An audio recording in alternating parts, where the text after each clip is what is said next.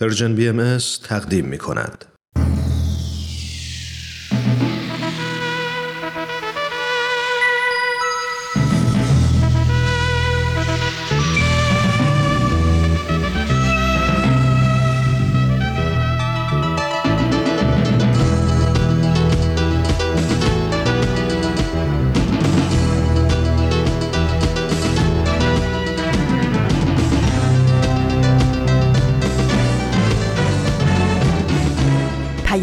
دوست.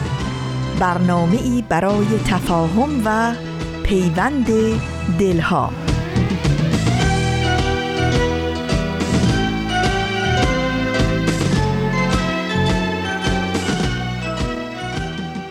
هر صبح باور عشق است در لبخند آسمانی تو. وقتی چشمهایت را باز می کنی و عطر نگاهت را بر خورشید می پاشی تا غزل غزل روشنی بسراید.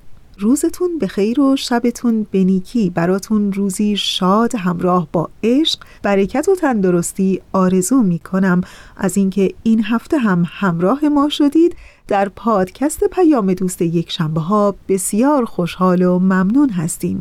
من فریال هستم از رسانه Persian BMS و به همراه دیگر همکارانم در اجرا و پخش پادکست پیام دوست یک شنبه های این هفته هم در کنار شما. فصل زیبای پاییز البته در نیمکره شمالی دیگه از راه رسیده. بنا به تقویم خورشیدی امروز چهار مهر ماه از سال 1400 خورشیدی است که مطابق میشه با 26 ماه سپتامبر 2021 میلادی. خوشحال و شاد و خندونیم با اینکه توی زندونیم. راه ما بسته پای ما خسته اما آتیش میسوزونیم. ما نسل پر فریادیم. دستامونو به هم دادیم. غرقه خونیم اما می‌دونیم آخر قصه آزادیم. و اما بخش های پیام دوست یک شنبه های این هفته شما. همونطور که از هفته پیش در جریان هستین مجموعه برنامه قصه ها تمام شده و از این هفته شما شنونده مجموعه برنامه جدیدی خواهید بود.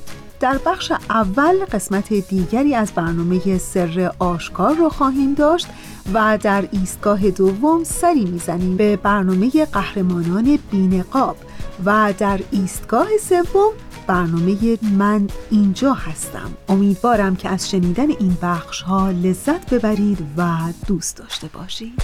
صد ساله توی زندونیم. دیگه اینجا نمیمونیم.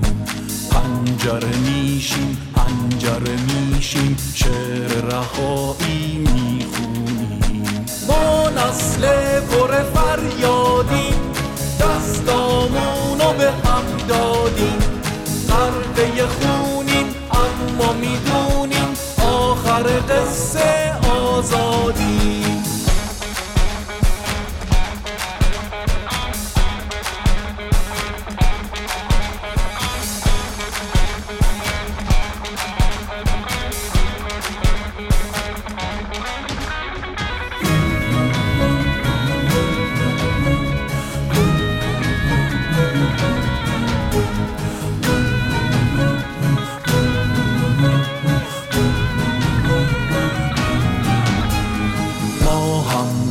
آزادیم و هم دردیم بغزامون رو یکی کردیم. شونه به شونه خونه به خونه دنبال رویا میگردیم.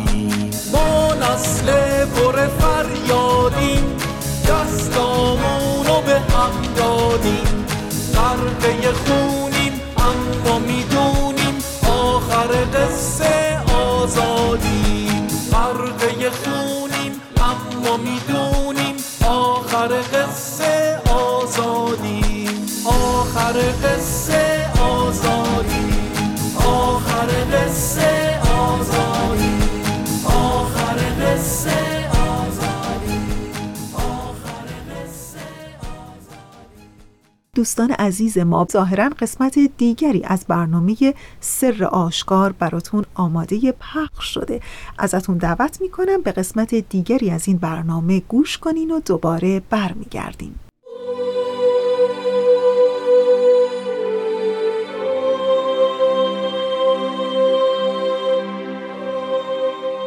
سر آشکار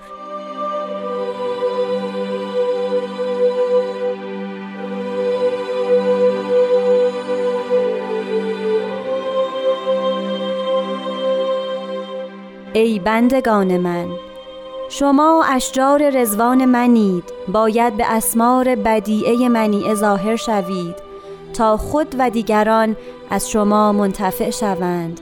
لذا بر کل لازم که به صنایع و اکتساب مشغول گردند. این است اسباب غنا یا اول الالباب. و ان الامور معلقتون به اسبابها و فضل الله یغنیکم بها. و اشجار بیسمار لایق نار بوده و خواهد بود.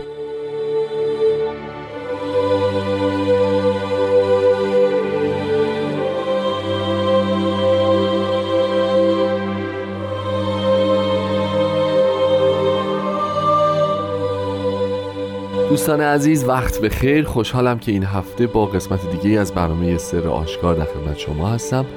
من هومن عبدی هستم و ازتون دعوت می‌کنم به این قسمت از برنامه ای که باید ذکر کرد. مرور کاملا مختصری داره به برخی از مفاهیم کلمات مکنونه فارسی. لطفا توجه بفرمایید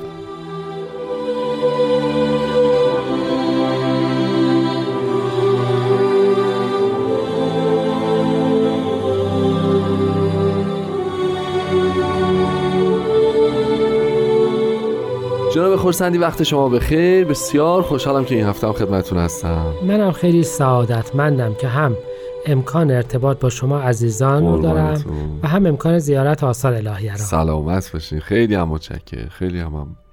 خب قربان در مورد قطعی که امروز قراره راجبش صحبت بکنیم اجازه بفرمایید من راجب همون سطر اول اول یه سوالی بپرسم. ما یک فضا یک باغ الهی داریم که همه هم در موردش می‌دونیم. تو ادیان گذشته هم راجبش ذکر شده. ما بیشتر به اسم رزوان میشناسیمش. در اینجا ما متوجه میشیم که ما خودمون جز درختان اون رزوانیم یعنی یه باغ دیگه. خب این باغه در واقع باغ با درختاش باغه. خود ماها تشکیل دهنده اون باغه هستیم. بله.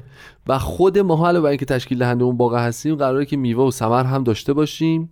هم خودمون ازش منتفع بشیم هم دیگران درسته؟ بله بله. ما چه جور درختی هستیم تو اون رزوانه واقعا به نظر شما؟ فکر می‌کنم درخت بی ثمر ولی حالا شما درخت مثمر ولی. ببینید برگردیم به یکی از اولین تعبیرات متون ادیان بله. خداوند باقی را در عدن درست کرد. به فرمایش تورات هر درخت خوشنمای مفیدی رو در اون کاشت. و به آدم و حوا گفت که در این باغ بچرخید و از میوهاش استفاده بکنید. و این همون باغ بهشت و جنت عدنی هست که همه ادیان الهی به نوعی توصیف اون رو کردند قرآن راجع به درخت های سایه افکنه که نرهایی خاص اونها را سیراب می‌کنه و از زیرشون رد میشه صحبت می‌کنه. و تورات و انجیل هم راجع به خود این باغ الهی این بهشت الهی. و حضرت بهاءالله یک بار می‌فهمین جامعه انسانیه. این این باغه باغ شما اشجار رزوان منید این بهشته خود شما ها درخت داشتید شما قرار از دست رنج همدیگه منتفع بشوید. بشوید. شما قراره که میوه داشته باشید و اون میوه در توسط خودتون استفاده بشه. برای همدیگه خیر باشید. یعنی هم به قول شاعر و سیمرغ که این پرندارستن گفتش که اون سیمرغ هم خودتونید. بله. حالا فلواقع یا اون شعر قشنگ عربی که می‌گوید که آنقدر شیشه ظریف و لطیف شد و پاک شد و آنقدر محتوی اون آنقدر لطیف و صاف شد که دیگه معلوم نبود شیشه کدام است و محتویش کدام است. فلواقع اون درخت و آدم و هوا همش یه چیزن. یه تعبیر سمبولیک از اینکه انسانها باید از همدیگر استفاده کنند و مایه شر هم نباشند, نباشند. به شجره نیکی و بدی به در دنبال شر نرند دست نزن. جامعه بشری به هم میریزه. خب همینه که الانم به هم و به هم ریخته. ریخته. یعنی پس به این ترتیب شما شما اشجار رزوان منید. اما باید میوه داشته باشید. اون درختای تو بهشتم چوب خشک و. تیر چراغ نبودن. اونا میوه داشتن. هر کدام میوه حضرت بهاءالله میفرمایند که ثمر صدره انسانی شجر انسانی ثمرش عدل و انصافه. عدل و, و انصاف انصافه. می‌فهمند که ثمرش راستیه. می‌فهمند ثمره بسیار جدی و مهمش رعایت حقوق والدینه. آها. انسان باید حقوق افراد دیگر رو احترام بگذاره و کسی که یاد نگیره که حقوق والدین خودش رو محترم بشماره بعیده که به حقوق بقیه مردم چندان احترامی بگذاره. بگذاره. ولی ببینید اصلا تعبیر این درخت چقدر در ادیان تکرار شده. حضرت مسیح می‌فهمند که من تاک هستم و شما من شاخه های این تاک. کسی که در من است میوه بسیار دارد. دوباره قرآن می‌فهمد که کلمه طیبه کلام الهی مثل یک درختی هست که ریشه دوانده است و میوهش رو در هر آن می‌دهد. درست. حضرت به حالا می‌فهمند مبادا خار شک و اختلاف در باغ الهی بکارید. خار, خار شک, شک و اختلاف. ببینید یعنی اصولا جامعه انسانی مثل یک باغ است و همچنان که علف هرز توش نباید کاشت نباید توش اختلاف درست کرد و در عوضش باید که چه کار کرد؟ میوه داشت تا هم خود افراد استفاده بکنند و هم دیگران. و این الگوی کار در جامعه بهایی. نه فداکاری صرفه نه خودخواهی محض. در کتاب مستطاب اقدس هم میفرمایند که کار بکنید تا هم خود و هم دیگران از آن بهره مند بشن. و البته سمر معنای دیگری هم دارد. دارد. بریم یه استراحت کوتاه در موردش صحبت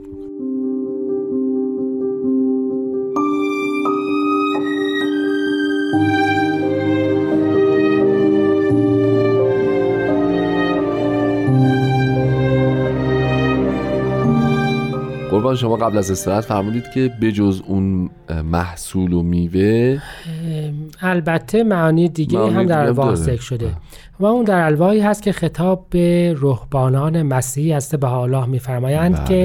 که ازدواج بکنید تا ثمره وجود شما که نسلی بعد از خودتان باشد که خداوند را ذکر بکنن از شما ظاهر ظاهر بشود یعنی اسمار بدی منیعه یکی از اصلی ترین معانیش هم اطفالی است که درست تربیت تربیت شده باشند تا ثمره وجود انسانی و ثمره جامعه انسانی باشند که البته این رو البته بدیهی همه می‌دونن ولی خب فکر کردم یادآوریش هم ضرر. نداشته خیلی عالی خیلی عالی متشکرم. خب بریم یه مقدار جلوتر اگه صلاح می‌دونیم. پس ما در این, این که حالا می‌فهمیم که این که بر کل لازم که به صنایع و اکتساب مشغول بشن در واقع ماحصل همون نگرشه که ما هم اشجار اون باغ هستیم و قراره که دیگران از این میوه بهره مند بشن. بله ولی ببینید چقدر قشنگ حضرت بهاءالله از یک حقیقت روحانی که همه ادیان قبول داشتن که انسان باید که یه ثمره داشته باشه. بله. ولی مثلا گذشتگان ما بعضا فکر می‌کنن ثمر انسان فقط این است که دعا بکند برای خیر دیگران. بله. و امثال این می‌فهمند ضمنا باید شما ثمر ظاهری هم داشته, داشته باشید. یعنی یه کاری بکنید. درسته. و همونجور که از کردم اقلا مخاطب خاصش رهبانان مسیحی و همه کسانی هستند که فکر می‌کنند چون که من دارم احتیاجی به کار کردن نه. ندارم و کار کردن دون شعن افراد متوجه و متوکل و نمی‌دونم مستقرق در بحر عرفان الهیه درسته. ببینید هسته به حالا نمی‌فهمند که اگر نداشتید کار بکنید. میفرمایند که باید که کار بکنید تا خود و دیگران از آن استفاده بکنید.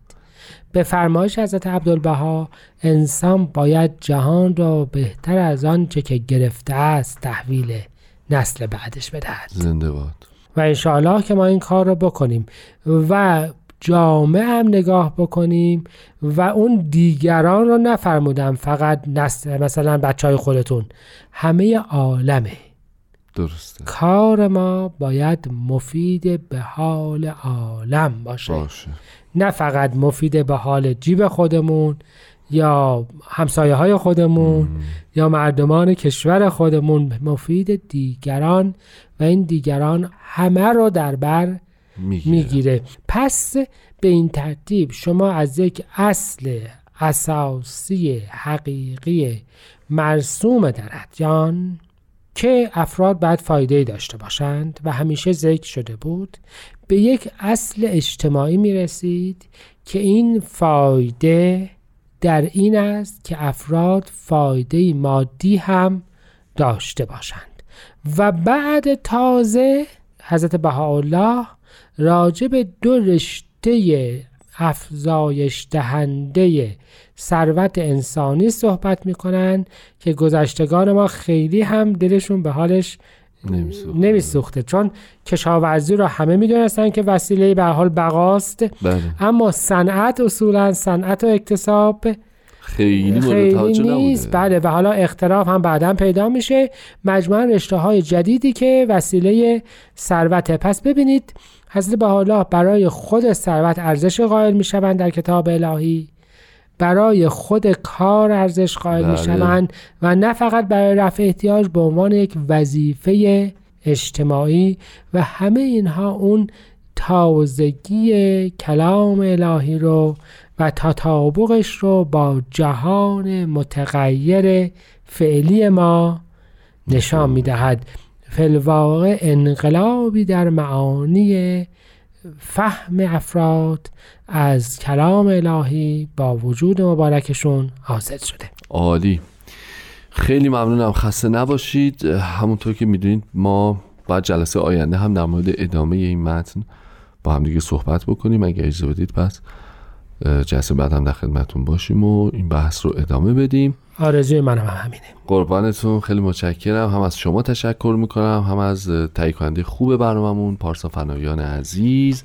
و هم از همه شما شنوندگان خوبی که از طریق پادکست برنامه ما رو هر زمانی که براتون مقدور باشه دنبال می‌کنید و میشنوید و ما رو با نظرات خودتون آگاه می‌کنید. خوب و خوش باشید. مراقب خودتون باشید تا برنامه آینده. خدا نگهدار.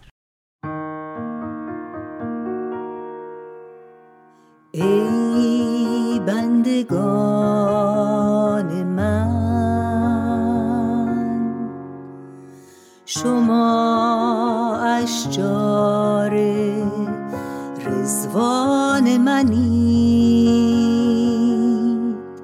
باید به اسمار بدیعه منیعه ظاهر شوی. تا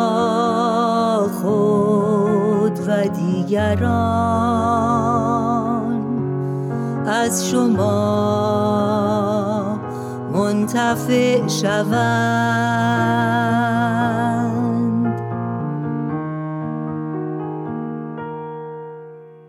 لذا بر کل لازم که به صنایع و اکتساب مشغول گردن.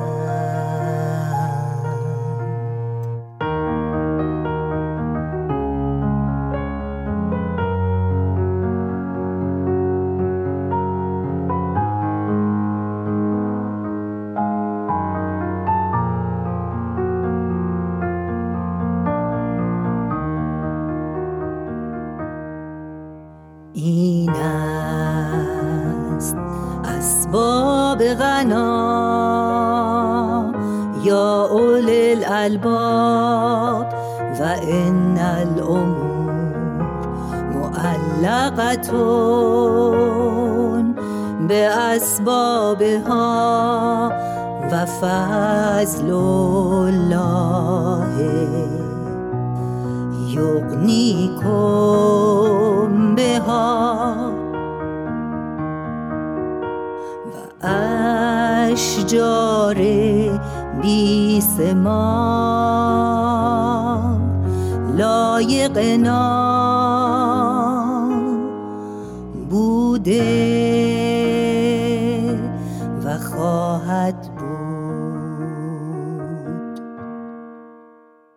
دوباره مهر شد و بوی مداد و کاغذ کاهی دفترچه های چهل برگ و شست برگ و سیمی دوباره زنگ مدرسه و دوباره سریال ای وای که دوباره مدرسم دیر شد و حالا با گذشت سالها از اون دوران مدرسه گاهی و البته بیش از گاهی با خودم فکر می کنم که چقدر زود دیر میشه نه؟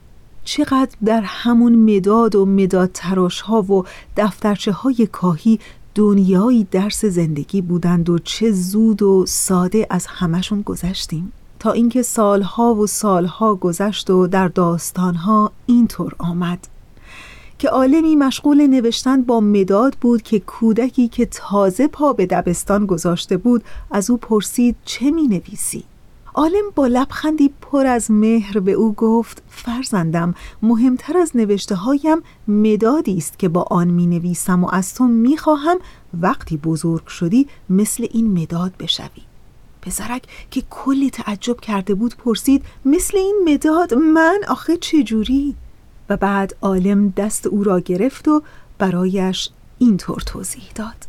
ولی قبل از اینکه از توضیح این عالم بزرگ برای اون پسر کوچک براتون بگم باید اشاره کنم که در این لحظه از برنامه قسمت دیگری از برنامه قهرمانان بینقاب آماده پخش شده. ازتون دعوت می‌کنم که به این برنامه گوش کنید. قهرمانان بر ترسهایشان غلبه می کنند قهرمانان به فراتر از خود می نگرند قهرمانان دنیا را نجات می دهند گاه با قدرت های جادویی و گاه بدون جادو بدون شنل بدون نقاب. قهرمانان بینقاب.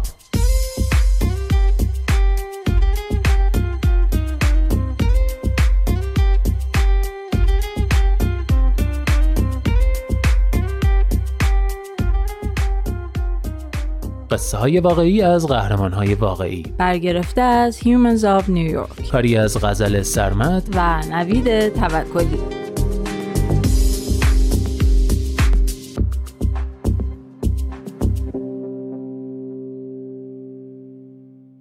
قهرمان چهل و یکم. من و برادر جدیدم.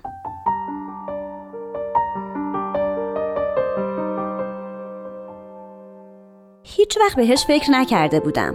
ولی وقتی یه گوینده خبر محلی کلیش رو به همسر رئیسم اهدا کرد این خبر حسابی تو شهر پخش شد و باعث شد چیزای بیشتری در مورد اهدای کلیه بفهمم. فهمیدم که یه کلیه اهدایی باعث میشه یه آدم دیگه حداقل 20 سال زنده بمونه و اینکه فقط تو اوهایو 2500 نفر تو لیست انتظارن. بنابراین وقتی مطمئن شدم که بعد از اهدای کلیه هم می‌تونم کارایی که دلم می‌خواد و انجام بدم برای اهدا ثبت نام کردم. دو ماه بعد با ایمیل به هم اطلاع دادن که یه گزینه مناسب پیدا شده. توی ایمیل فقط ذکر شده بود که درخواست کننده یه مرد از شهر خودمونه. ولی من خیلی هیجان زده بودم. فکر کنم نیاز داشتم یه هدفی برای زندگیم پیدا کنم. چون من بچه ای نداشتم که بعد از من یادی ازم باقی بمونه. بنابراین دلم می‌خواست یه کمکی به کسی بکنم و حس کنم اثری از خودم باقی می‌ذارم.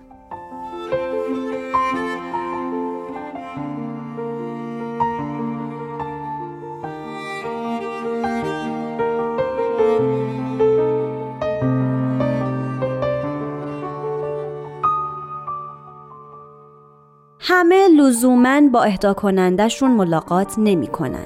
ولی چون ما هر دومون موافقت کردیم قرار ملاقات برای بعد از عمل گذاشته شد من توی اتاق کنفرانس بیمارستان نشسته بودم و اصلا نمی‌تونستم حدس بزنم کی ممکنه از اون در بیاد تو وقتی که تام وارد شد به تنها چیزی که فکر می‌کردم این بود که وای خدای من این چقدر شبیه اون هنرپیشهه وسلی سنایپسه. اون خیلی ساکت بود. به همین خاطرم بیشتر من حرف زدم. ولی آخر سر گفت من فقط یه سوال دارم. چرا برای کسی که نمیشناختی چنین کاری کردی؟ و من جواب دادم چرا که نه؟ و همینجا انگار کلیدی روشن شد و ما قرار بود تا ابد با هم دوست باشیم. انگار تقدیرمون این بوده. تام برای من مثل برادر شد. اون مدام سر به سرم می‌ذاره و منو دست میندازه. ولی در عین حال حسابی هوامو داره. البته که من قصد ندارم کسی رو سر نیست کنم. ولی اگه می‌خواستم چنین کاری بکنم می‌دونستم به کی باید زنگ بزنم.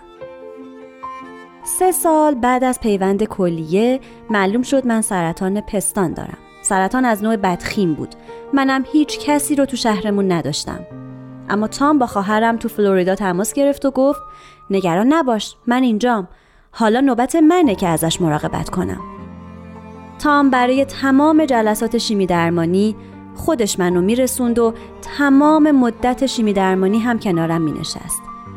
چند هفته بعد از اینکه درمانم کامل شد برای تولد پنجاه سالگیم یه مهمونی گرفتم.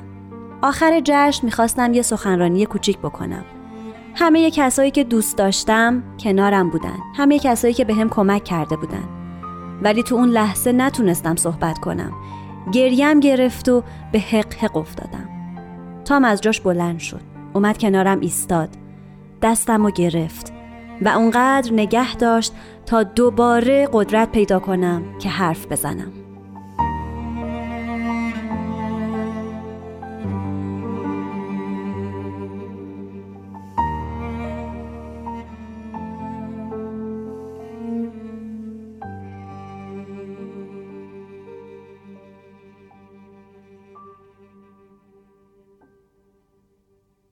قهرمان چهل و دوم.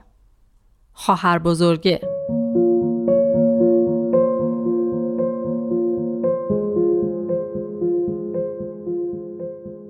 اونا یه زوج مسن اهل لویزیانا بودن که خیلی مسئله دار بودن. انقدری که حتی تو ایالت خودشون صلاحیتشون برای فرزند پذیری تایید نشده بود. ولی از طرفی پیدا کردن خانواده برای من و خواهرم سخت بود. قبل از اون سرپرستی موقتمون برای دو سال به یه خانواده دیگه داده شده بود که برمون گردونده بودن. بنابراین سازمان تصمیم گرفت در مورد تنها گزینه موجود خیلی سخت نگیره. خونه جدیدمون خارج از شهر و یه جایی پرت بود. تو چهار دیواری اون خونه ما انواع بدرفتاری فیزیکی و روانی رو تحمل می کردیم. یادم هر جمعه بعد از ظهر که سرویس مدرسه ما رو پیاده می کرد دلم خالی می شد. تنها محافظ من تو اون مثلا خونه خواهر بزرگترم لیسی بود. اون از همون اول ما رو فرستادن دو تا اتاق مختلف که جدا از هم نگهمون دارن ولی ما بازم یه راهی برای ارتباط پیدا می کردیم. هنوزم وقتی لیسی گلوش رو صاف می‌کنه من نگاش می‌کنم و منتظر یه پیام سریم لیسی هر کاری از دستش برمیومد انجام می‌داد تا منو از تنبیه محافظت کنه. وقتی اشتباهی می‌کردم اون اشتباه همو گردن می‌گرفت. پدرمون آدم خیلی مریضی بود و لیسی هر کاری ازش برمیومد می‌کرد تا من با اون مرد تنها نمونم. حتی اگه لازم بود خودش رو تو دردسر مینداخت مادرمون فقط یکی از ما رو با خودش می‌برد خرید و لیسی همیشه داوطلب می‌شد که خونه بمونه. می‌گفت کیتی رو با خودتون ببرین اون بهتر می‌تونه همراهیتون کنه. ما ده سال تو اون خونه زندگی کردیم تا اینکه روانشناس مدرسه فهمید تو اون خونه چه خبره. مادرمون خیلی عصبانی شد. با شوهرش تماس گرفت و بهش گفت بیاد خونه. من و لیسی از پنجره پریدیم بیرون و به طرف جنگل دویدیم. یادم سرمو برگردوندم و دیدم وانت پدرمون داره با سرعت تو جاده خاکی دنبالمون میاد. ما می‌دونستیم که راه برگشتی وجود نداره و دیگه هرگز خونه بچگیمون رو ندیدیم.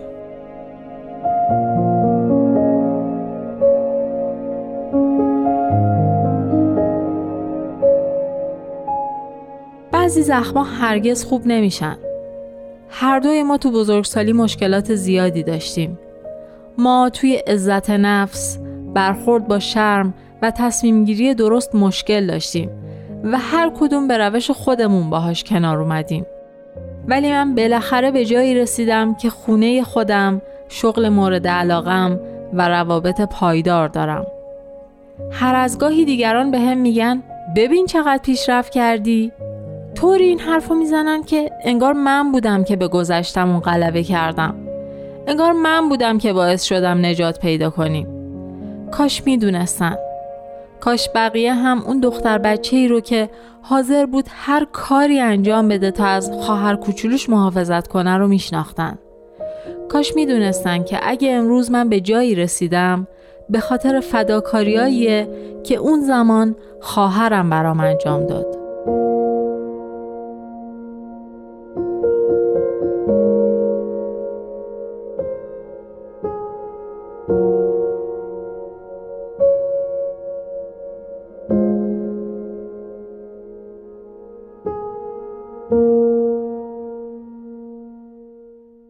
دوستان خوب ما اونچه که شنیدید قسمت دیگری بود از برنامه قهرمانان بینقاب و شما شنونده پادکست پیام دوست یک شنبه ها هستین از رسانه Persian BMS در چهار مهر ماه سال 1400 خورشیدی مطابق با 26 سپتامبر 2021 میلادی. تا انتهای برنامه امروز همچنان با ما همراه بمونید. زمین و خط خطی کردم. بهش جغرافیا میگن. یه جا رو سبزتر کردم. یه جایی رو سیاه میگن. ببین رو نقش مرزا رو ببین هر کی قفص داره تو این حال بد دنیا. خدا منگار دست داره باید این خط خطی ها رو از این جغرافیا برداشت. به هم نزدیکتر بودیم اگه دنیا یه پرچم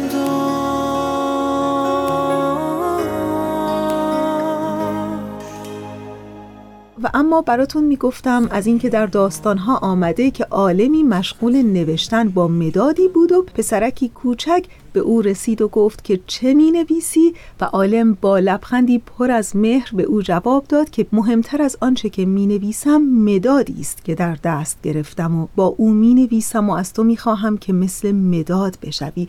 و پسرکی کلی تعجب کرده بود که من مداد چطور می‌تونم مثل مداد باشم؟ چون چیز خاصی در مداد نمی بینم و عالم بزرگ با اندکی صبر و تعمل به او جواب داد پنج خصلت در این مداد هست که تو در زندگی باید سعی کنی آنها را به دست آوری.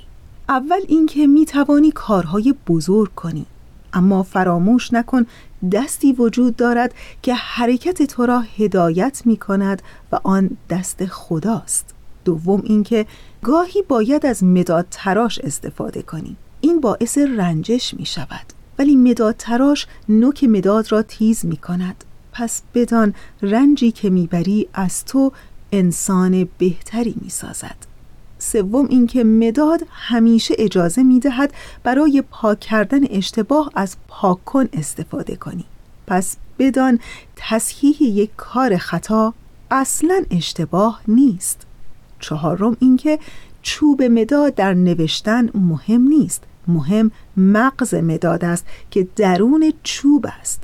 پس همیشه و همیشه در زندگی مراقب درونت باش که چه از آن بیرون می آید و در نهایت پنجم اینکه مداد همیشه از خود اثری باقی می‌گذارد. پس بدان که هر کاری در زندگیت می‌کنی ردی از آن به جای میماند.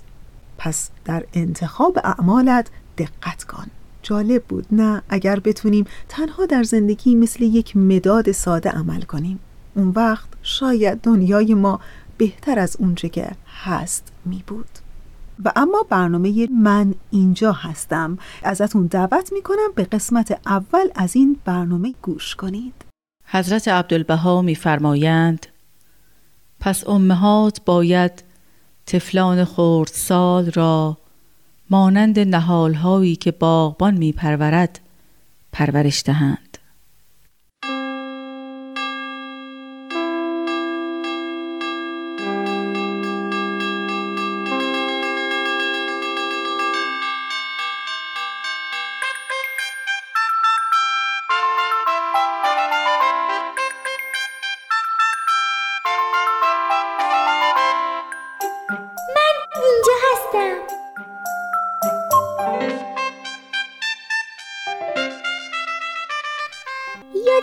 چطور؟ اما چهار پنج هفته هست که به این خونه اسباب کشی کردم.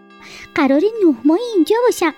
خدا کنه مجبور نشم زودتر از اینجا برم چون اینجا یه خونه کوچیک و نقلیه و خیلی راحت و قشنگ با تمام وسایل زندگی. صابخونه آدم خوبیه و حسابی با من راه اومده. البته اولش کمی سخت گذشت. خب تا یه مستجر به اخلاق صابخونش عادت کنه طول می‌کشه. مشکل من اینه که هنوز این صابخونم متوجه نشده من اینجا. اب نداره بالاخره می‌فهمه. خونه بی اندازی راحت و بزرگه. اون دق بزرگه که اصلا نمی‌دونم با این همه جا چیکار کنم. آخه می‌دونی قد من فقط هشت نه میلیت بیشتر نیست. تازه اونم وقتی کلک می‌زنم رو پنجه های وای میسم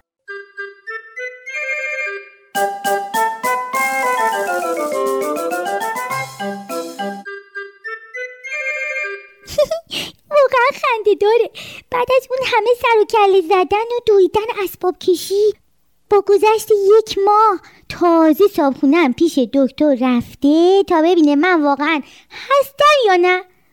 خیلی بهم برخورد. یعنی توی این مدت هنوز نفهمیده بوده که من هستم. خب من که خودم گفتم من اینجا حتما باید آقای دکتر بگه. خلاصه آقای دکتر از صابخونم سه تا نمونه خون گرفت تا نه آزمایش کنه. از گروه خونی و ایهاش خونش با خبر بشه. بعدش نوبت آزمایش ادرایش بود. می‌خواست مطمئن بشه که صابخونن قند خون و ابلومین و مریضی های دیگه داره یا نه. همون موقع که این کارا رو انجام می‌داد بهش سفارش کرد که هیچ دوایی رو بدون مبشرت اون نخوره. ماهی یه بارم بره پیش دکتر که دستورای لازم رو بهش بده. تو این مدت وحید داد میکشیدن که من اینجا من اینجام ولی انگار صدای من رو نمیشنیدن. اما بالاخره مثل که متوجه شدن. آقای دکتر لبخندی زد و گفت مبارک باشه. مهمون شما سرحال و راحت تو خونش نشسته. خیلی خیالم راحت شد و دست از داد و هوا برداشتم. حالا وجود منو بهتر باور کردن و بودن من تو این خونه دیگه قانونی شده. حتی اون آقا هم فهمید که من اینجام. وقتی اون آقا به خونه اومد صاحب خونم دست انداخت گردنش و بهش لبخند زد و گفت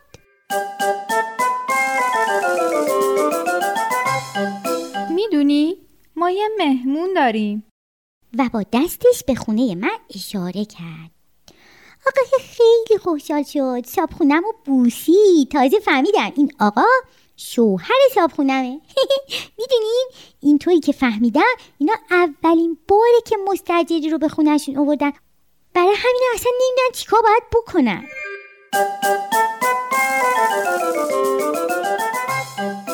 خیلی خوشحالم. تو چطور؟ منم خیلی خوشحال و خیلی هیجان زدم. نمی‌دونم باید چی کار کنم. از کجا شروع کنم؟ چه چیزهایی رو باید در نظر بگیرم؟ من که حسابی دست و پامو گم کردم. فقط اینو می‌دونم که خیلی خوشحالم و حالا باید از دو نفر مراقبت کنم. خواهش می‌کنم دست و پاتون رو گم نکنین. همه چیز خوب و رو به راهه.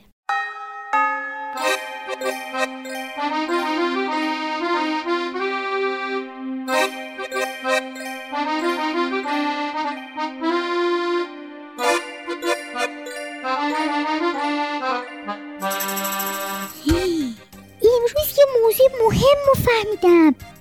این خانم صابخونه مامان منه. البته درست نمی‌دونن یعنی چی ولی به نظر خیلی مهمه. تازه فهمیدم آقاهی که با مامانم زندگی می‌کنه و از بودن من اینجا خیلی خوشحاله باباست. یعنی بابای منه. می‌دونین موضوع کمی پیچیده است. ولی فکر کنم همه اینا خیلی خوبه. چون اونا که خیلی خوشحالن. منم که از اینجا و از اونا راضیم. خب خوبه دیگه.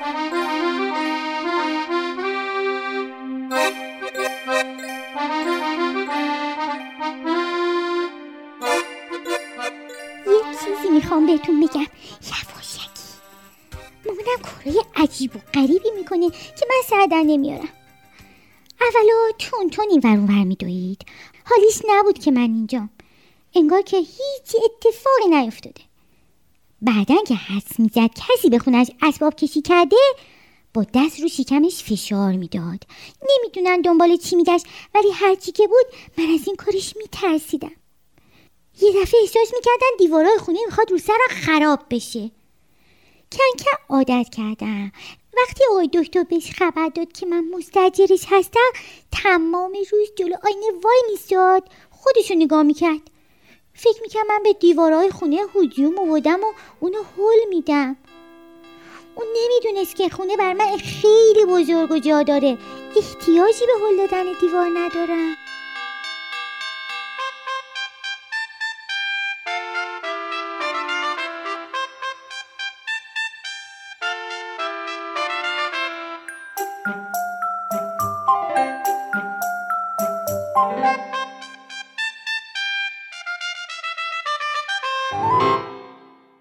تا حالا به این نکته فکر کرده بودین که چطور باید و حتما می‌تونه جلوی موفقیت ما رو تو زندگی بگیره؟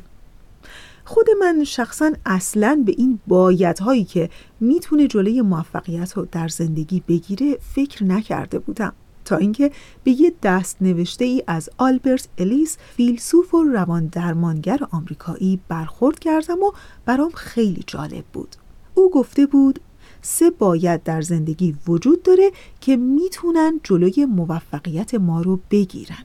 اول اینکه من باید تحت هر شرایطی هر کاری رو بدون نقص انجام بدم. دوم اینکه باید دیگران با من خوب رفتار کنن. و در نهایت اینکه دنیا باید مکان راحتی برای من باشه و در مسیر پیشرفت و موفقیت به سختی برخورد نکنم. می‌دونین باید هایی که شاید به نظرمون هم نیان ولی ظاهرا مثل موانعی می‌تونن عمل بکنن که موفقیت ما رو کم کنن کند کنن و یا حتی به عقب بندازن. پس چه خوبه که در این مسیر پرپیچ و خم زندگی برای رسیدن به موفقیت حواسمون به این بایدهایی باشه که گهگاه و بیش از گهگاه در ذهنمون پیش میاد و برای خودمون تعریفش می‌کنیم اینطور نیست؟ خب دیگه بله ثانیه های پایانی برنامه امروز و مثل همیشه تشکر می کنم از همکار عزیزم بهنام برای تنظیم این برنامه و آرزوی حال خوب عشق روشنی دل و شعر و شور زندگی آرزوی همگی ما برای همه شماست.